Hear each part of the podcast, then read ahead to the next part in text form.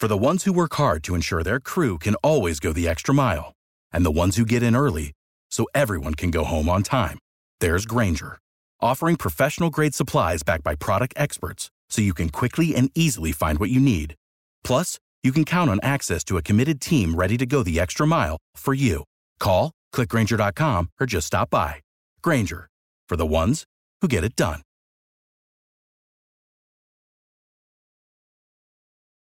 Every team, every topic, everywhere. This is Bleav.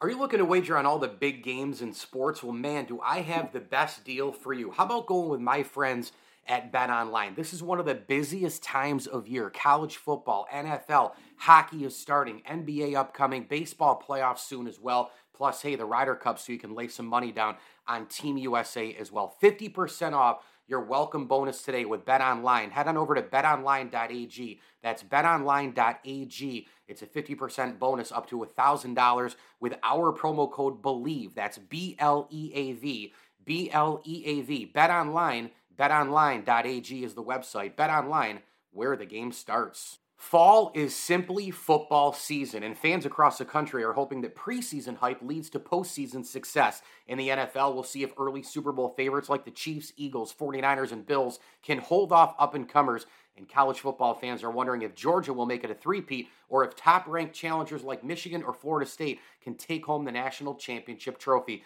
The college football and NFL seasons are defined by big plays injuries, and coaching decisions. As a football fan, I also want to hear about the behind the scenes and off field stories that shape the season. The football interviews and topics you hear on the ML Sports Platter are shaped by lessons learned at St. Bonaventure University. The online Master of Arts in Sports Journalism at St. Bonnie equips reporters and hosts for digital storytelling across the sports world. Students learn how to tell compelling stories through digital and traditional platforms. They are also encouraged to envision the future of sports journalism with their capstone projects. This 100% online degree builds on decades of academic excellence, and I'm a proud Bonnie, and I can tell you that you can join me in a growing list of notable graduates, including the New York Post Mike Vaccaro and ESPN's Raina Banks. In fact, you'll hear from an accomplished alum or industry expert during video masterclasses in each course. Contact an enrollment advisor at sbujournalism.com. That's sbujournalism.com today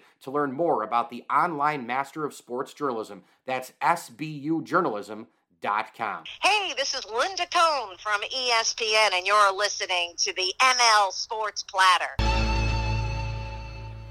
The ML Sports Platter back with you, brought to you by Trey Waluski of Under Armour Golf, Rosie's Corner, Brewerton Ace Hardware, and Brian Comboy of Mass Mutual. New York State Tax Efficient Retirement Planning. Go see Brian today. Set up your financial future with Brian on LinkedIn and Facebook and advisors.massmutual.com Com. Well, the book is out and I am well into it, and it is absolutely tremendous. The Making and Meaning of Michael Jordan. It's simply called Jumpman by Johnny Smith. And again, you can get it online where uh, books are sold. And of course, you're nearby bookstores like Barnes and Noble. We bring him in right now. Johnny Smith, the author of Jumpman, The Making and Meaning of Michael Jordan. Johnny, welcome aboard here, pal, and uh, congratulations on the book. I'm doing great. Thanks so much for having me. Let's start first of all, you know, because the book is called Jumpman: The Making and Meaning of Michael Jordan, and and to this point, obviously, there's been a million things written about Jordan. There's been The Last Dance, but this book takes on a different meaning. It takes on a unique meaning. There's something different here uh, with MJ. Can, can you get into exactly what that is? You know, because it, obviously, as you know, you jumped into this thing and we're like, okay, I, I'm taking a different approach than some people might. Oh, it's just another Jordan book, but it's really not. It's about the cultural part, right? The making, the meaning. When he wins his first title, right? Like the impact of the social culture, whites and blacks and kids and adults. You know how people viewed and how he was actually made. So, so kind of get into that angle and how you had to attack it from a completely different spot, really. Yeah, thanks for that question. You know, the book is framed around this crucial period in Jordan's life and career uh, the years between 1990 and 1991. It's the moment when he's pursuing his first NBA championship. Of course, it culminates in the Bulls beating the Lakers in the 1991 NBA Finals. Uh, essentially, Jordan dethroning Magic Johnson as the king of the court. And it launches Jordan into a whole new place in terms of fame, uh, and also commercial opportunities. Um, you know, it's after the 1991 finals that Gatorade launches the Be Like Mike campaign. And I was thinking about that campaign before I wrote the book and, and what it meant uh, to the country. How do people interpret Michael Jordan? What is Gatorade and the NBA trying to convey to viewers, to fans, to kids, to parents in that commercial? I think there's two points of significance in that commercial. One is that uh, basketball is being positioned as America's game, a democratic sport, because you see Michael Jordan there surrounded by children, kids, boys and girls, uh, kids of all ethnicities and races. And so Jordan is being positioned as this unifying force, someone who brings people together. And that's how Americans really viewed Michael Jordan uh, in the early 90s, uh, this, the beginning of his, his incredible fame.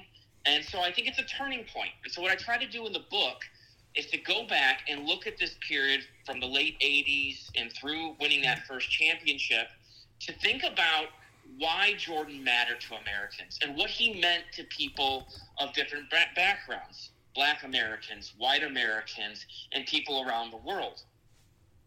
You know what's incredible? I just got done reading the part where you really dive into the commercials and you know the endorsement part and the Air Jordan part and and we'll get in I want to get into the sneaker part eh, eh, really in a big way here because we we all had them. I mean, you know, white, black, young, old, like we all had the Air Jordan shoes. I, the Jordan 4s are my favorite. Um, after a couple more were, were released, I really didn't love the styles going forward, but it is quite amazing how Michael Jordan still leads, you know, selling shoes, and he's been retired, you know, for a million years. It just blows my mind to this right. day. But but I I read something and I'm paraphrasing this and you can you know help clear it up and explain exactly what I'm really talking about here. Here, here's my situation. I grew up in a Syracuse suburb. Okay, I grew up in a town that is predominantly white. But I also grew up as a huge basketball fan. I grew up on the 80s and 90s basketball of Magic and Larry and, and Michael Jordan. That's how I got into it. I got into it with NBC Sundays and Marv Albert and the czar Mike Fratello. You know, I got into it with all of those history lessons from my father on the Bill Russell Celtics. I got into it through the Air Jordans and through Space Jam. I mean, th- this was what, and I'm 43 years old, and that's what we did. I went to basketball camps. I wore the Air Jordans. I wore the Space Jam shirts. In fact, Syracuse head coach Adrian Autry and I are pictured in 1991, and I have a Space Jam, uh, or I have, uh, you know, uh, uh Michael Jordan uh, Space Jam shirt, you know? So, what, but what I'm getting at is, I never thought about this until I read your book last night. The part where white America, and me included, as a kid or people as an adult, we were just like, oh yeah, MJ, it, it, it, he, he's our guy, he's our hero, you know. But we never even thought about race. We didn't even think about like the impact on black people and even impact on young white people. You know, it was just like, well, he's like our guy and he's our idol and he's just going to make our world right, you know, and, and he's like untouchable and, and he's in this stratosphere by himself you know, white America did look at him like that, right? Like the savior and from a social standpoint, but we never even came across to understand, you know, the, the other part. And, and I didn't understand that, that that was me, you know, growing up until I read your book. Can you explain more about that? Yeah, well, thank you for that. It's a really thoughtful response to the book and a great question. I, I can relate to much of what you're saying. I think we're about the same age. I grew up uh, in the suburbs of Chicago in the 80s and 90s, uh, mostly white town, mostly white high school. And I grew up in a household where we really didn't talk about race. And I didn't really start thinking about race until I went to college. I was a history major and I was, you know, beginning to seriously think about teaching history and um, over the course of my college career, I got to take some great classes in African American history, modern American history, and sports history. And it was in taking those classes that I began to think more about my own upbringing and the conversations or the silences uh, around the subject of race in America and race in sports. So, fast forward, you know, I went on to become a historian, a history professor, and much of my career I've spent um, writing about the intersection of sports and culture, sports and politics. And I've been particularly interested in the experiences of black athletes and their place in the civil rights movement. So I've written about Jackie Robinson and Muhammad Ali and Kareem Abdul Jabbar and others. And I was began thinking about, well, where does Jordan fit on this continuum of history? You know, of course, we think of him as this incredible athlete, um, you know, but where does he fit in terms of his contributions in the larger black freedom struggle? And so that was really what drove me. And also, I think in my own mind, too, on another level, I wanted to think more about what he meant to kids like you and me. What was the message being sent in those commercials um, and those uh, movies um, about Michael Jordan? What, what were we supposed to take away from him? Well, one of the main arguments I make in the book is that Michael Jordan was really the first athlete, black athlete, I should say, first black athlete who was marketed towards kids. And kids were used in commercials to soften the image of this dark skinned black man to help white America become more comfortable with him. And you see this not only in the Gatorade commercial from 1991, the Be Like Mike ad, but also in other ads that came before it in um, Chevrolet commercials, Coca Cola commercials, McDonald's commercials. This was a deliberate strategy. And so you can see how the marketers were making an intentional choice to use children to get us to see Michael in a certain light. And he was the everyman. He was someone you could see as your friend, as your neighbor. And contrast that with the kinds of images that were being produced in the media, particularly in Chicago at that time. You know, Michael Jordan becomes the face of Chicago. And if you read the Tribune at that time and you watch the local news, the stories about young black men, young black men who looked like Michael, oftentimes on the local news, it was about crime. It was about uh, muggings. And you would read these stories, you would see them in the Trib, in the Chicago Sun-Times, and you would see it on the late night news. So Jordan becomes a new face for Black Chicago, and that was something that I really wanted to explore as well, having grown up um, in relation to the city. And I think a lot of um, white columnists in Chicago and around the country, they saw Jordan as someone who redefined the, the city and the national imagination because he came to overshadow um, the problems in the city. You know, Chicago was really one of the most segregated cities in the country in the late 1980s when he first came to the Bulls. And so I wanted to explore that tension and, and how Jordan defined himself and distanced himself from the civil rights activists in Chicago and in other places in America. And really, the two things, I guess, kind of off of that, Johnny, would be, and again, Johnny Smith, our guest here on the ML Sports Platter, the book is out called Jumpman, the meaning uh, the making and meaning of Michael Jordan, available online where books are sold. The two real big things kind of coming out of that, right, is that he had a huge burden that he carried, you know, as a symbol of racial progress but people like me didn't know because I'm a you know young grade school like innocent white kid who was just going to basketball camps and thinking I'm practicing a turnaround jump shot in my backyard basketball hoop. You know, no, no, no. If I could be, you know, and he like me, and I'm singing the Gatorade song, you know, and and we're all doing that across America. So I think that's the one big thing because we're just innocent. I mean, we have no idea. Like we we have no idea he's carrying it because he's on our screen and it's just Michael Jordan is our guy and he's that. Yeah. That's right. That I mean, I mean that, that that's the like one you, thing, right? It, it has to be. Yeah, like you, you know, all my childhood athletic heroes, I, am pretty sure all of them were black athletes. Sure. You know, I loved Frank Thomas, the slugger for the Chicago White Sox, yep. Ken Griffey Jr., of course. Uh, Barry Sanders, the Detroit Lions. So this was a new era. Um, in the book, I quote from Stanley Crouch, who is a, a black journalist and cultural critic, and he makes this point about Jordan being seen as this symbol of racial progress. That in the 90s, um, if blonde haired girls had posters of Jordan in their bedrooms, their parents didn't really care. But if that had happened in the 60s, 30 years earlier, um, no that chance. would be a real problem. Yeah. You know, it was not possible decades earlier for white kids to idolize and to imagine themselves being like a black man. Jordan changes that. But one of the points I try to make in the book is that part of what made Jordan acceptable uh, with white America is the fact that he didn't remind them that he was black. He was portrayed as being an exceptional black man, the antithesis of the stereotypes that were portrayed in the media And of course, the fact that he didn't engage with civil rights issues, yep. that he never revealed any anger or frustration with racism or his own battles with the color line growing up in the South, you know, that made folks, white folks, more comfortable with him. And that was also true of, of Magic Johnson. You know, this was an era in which the biggest black stars in the NBA, outside of Isiah Thomas and Charles Barkley, they didn't really talk about race in America.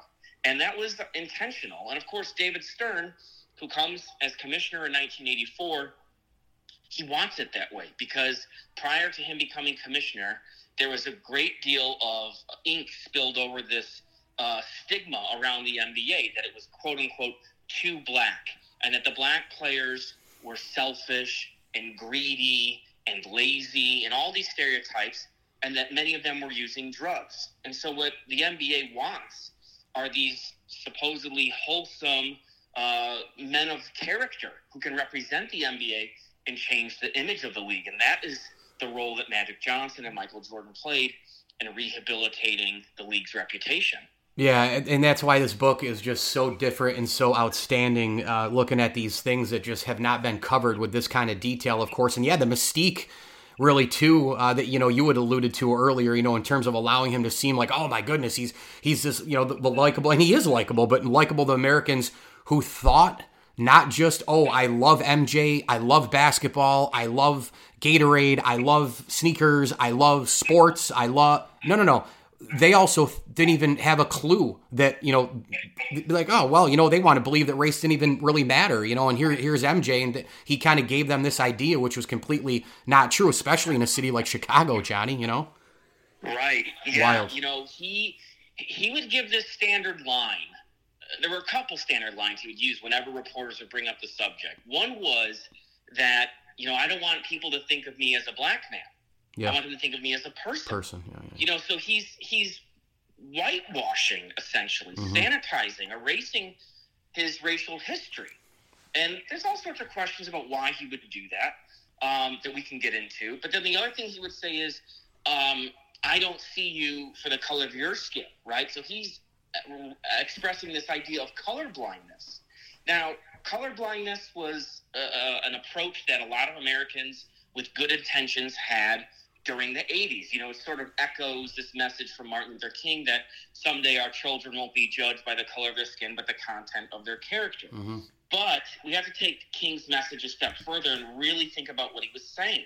You know, if we ignore the fact um, that race doesn't exist, then it becomes a lot easier to ignore the fact that racism exists. And that's the danger of colorblindness. But in the 1980s, we see this in popular culture in a lot of our television programming that I'm sure you watched like me, whether it was The Cosby Show or Diff'rent Strokes. Yeah. Um, these programs didn't explicitly deal with race. In fact, one study interviewed um, white TV watchers who loved The Cosby Show. And, and what they the researchers found is that white TV viewers like The Cosby Show because the family, this upper class black family, didn't really talk explicitly about race in America. And that, in the eyes of these white viewers, made them, the Cosbys, seem more American. Well, I see parallel commentary about Michael Jordan that he's often referred to as a great American hero. Not a great black American hero, but a great American hero. And so it's all part of this era in which, you know, there's this sort of um, removing black American celebrities from the history of this country from the struggles that they've had and trying to portray them in a way that is non threatening.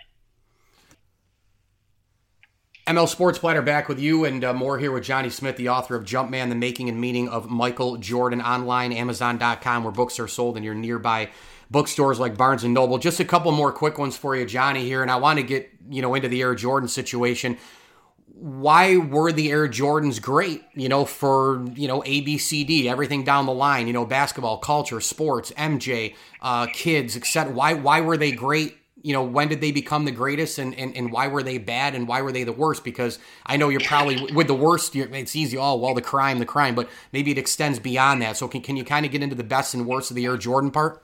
Sneakers. Yeah, you know the Air Jordans they're fashionable first and foremost, right? You know that in the late '80s, the different models really appealed um, to people who weren't necessarily going to play basketball in them. They become part of fashion.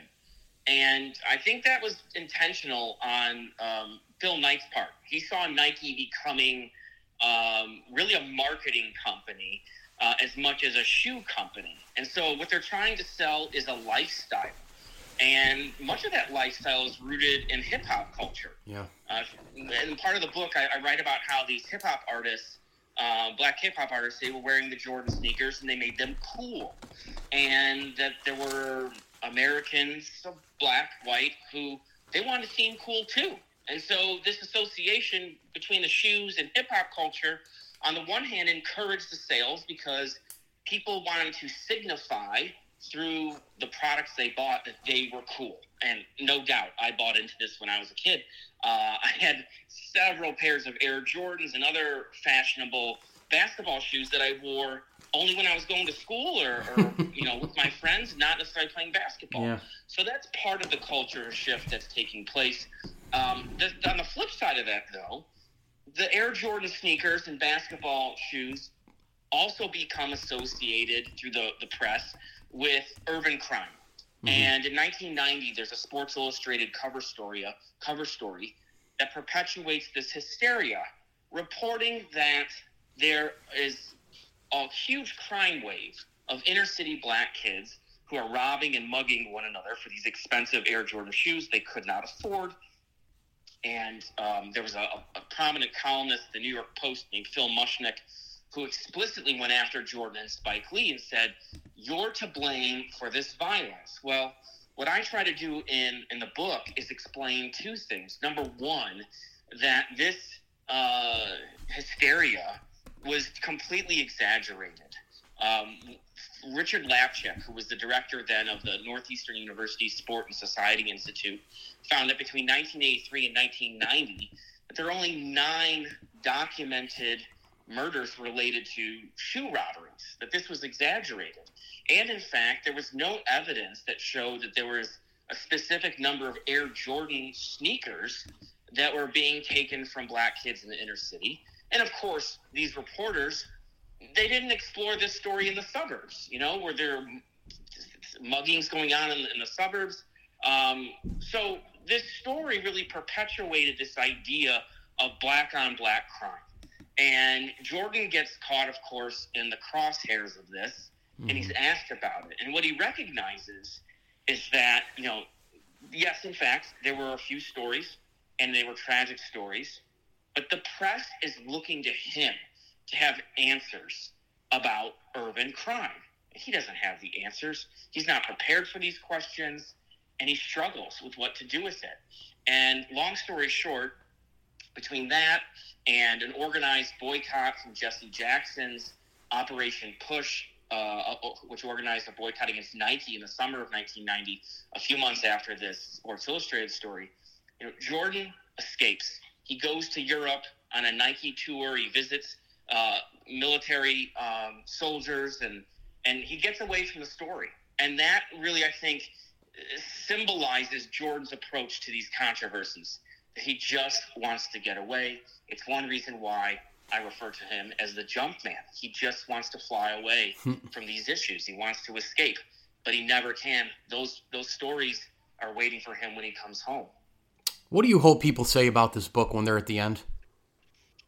I hope that it changes the way they think about Michael Jordan's place in America. I hope that it changes the way they think about the relationship between race and sports in America and um, that they also learn something about American history and American culture and, and basketball's role in shaping the way we think about race. Uh, those were my aims in writing the book.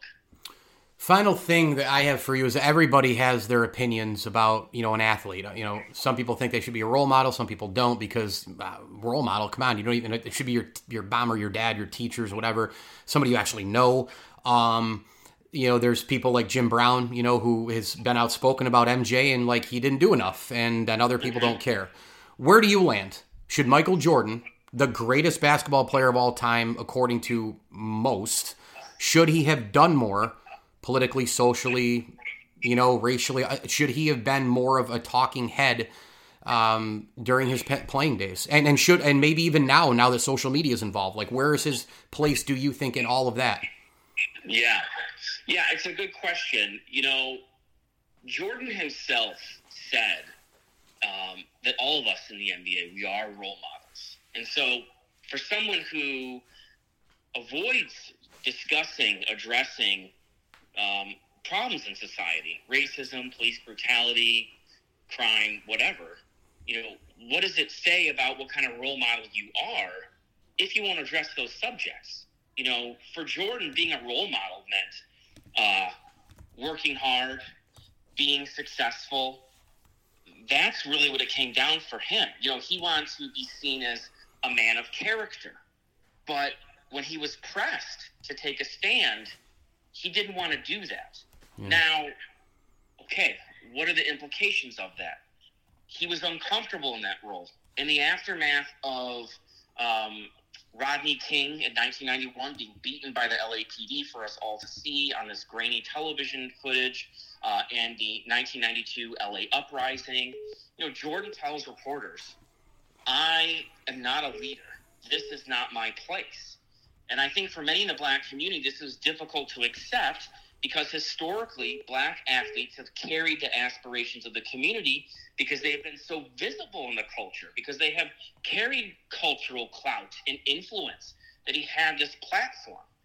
In the long run, although it's fair to criticize Jordan for not doing more with his platform to combat um, the ills of society and to confront inequality during his playing days, the fact is is that there were very few NBA black NBA stars during that period who were doing anything differently than Jordan. Magic Johnson was the same way.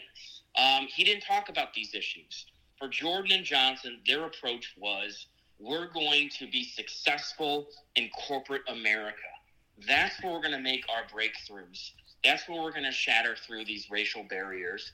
And in the long run, we're going to accumulate wealth and use that wealth to make a difference in our communities. And now that Jordan, as uh, the CEO of Brand Jordan and as the first player turned owner of the Charlotte Hornets, now that he's sold the team, he's used that wealth to contribute to civil rights organizations, to historically black colleges and universities, um, and, and other ways too that are making a difference in people's lives um, and in black communities. So, would he have been able to do that if he had come to the NBA being seen as a radical or a militant? It's hard to imagine that he would have had as much success in corporate America and been able to build that wealth that one day could be used to advance uh, social justice causes.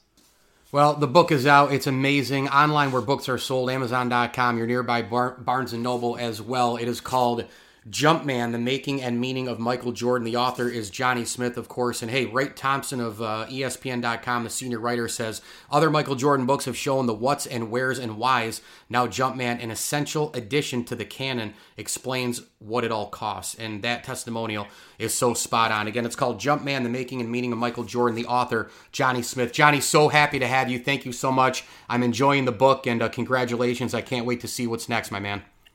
Oh, thank you so much. I've enjoyed the conversation. SU Sports are underway. Hi, this is Joe Convertino Jr. here at CH Insurance. In our new offices downtown, we have over our entryway Work Like a Champion. We all high five it to remind us of what we're here to do for you. As an independent agent, we're seeking the right coverage at the right price to protect your business and all that's important to you. We play as a team, win as a team. That's our theme. Count on the team who knows there's no off season. CH Insurance in your corner. Thank you for listening to Bleav. You can show support to your host by subscribing to the show and giving us a five star rating on your preferred platform. Check us out at Bleav.com and search for B L E A V on YouTube. You know, when you're listening to a true crime story that has an unbelievable plot twist that makes you stop in your tracks? That's what our podcast, People Are the Worst, brings you with each episode. I'm Rachel. And I'm Rebecca. We're identical twins who love true crime cases that make you say, didn't see that coming, and we hate the people responsible for them. Listen to People Are the Worst now on Apple, Spotify, or wherever you get your podcasts.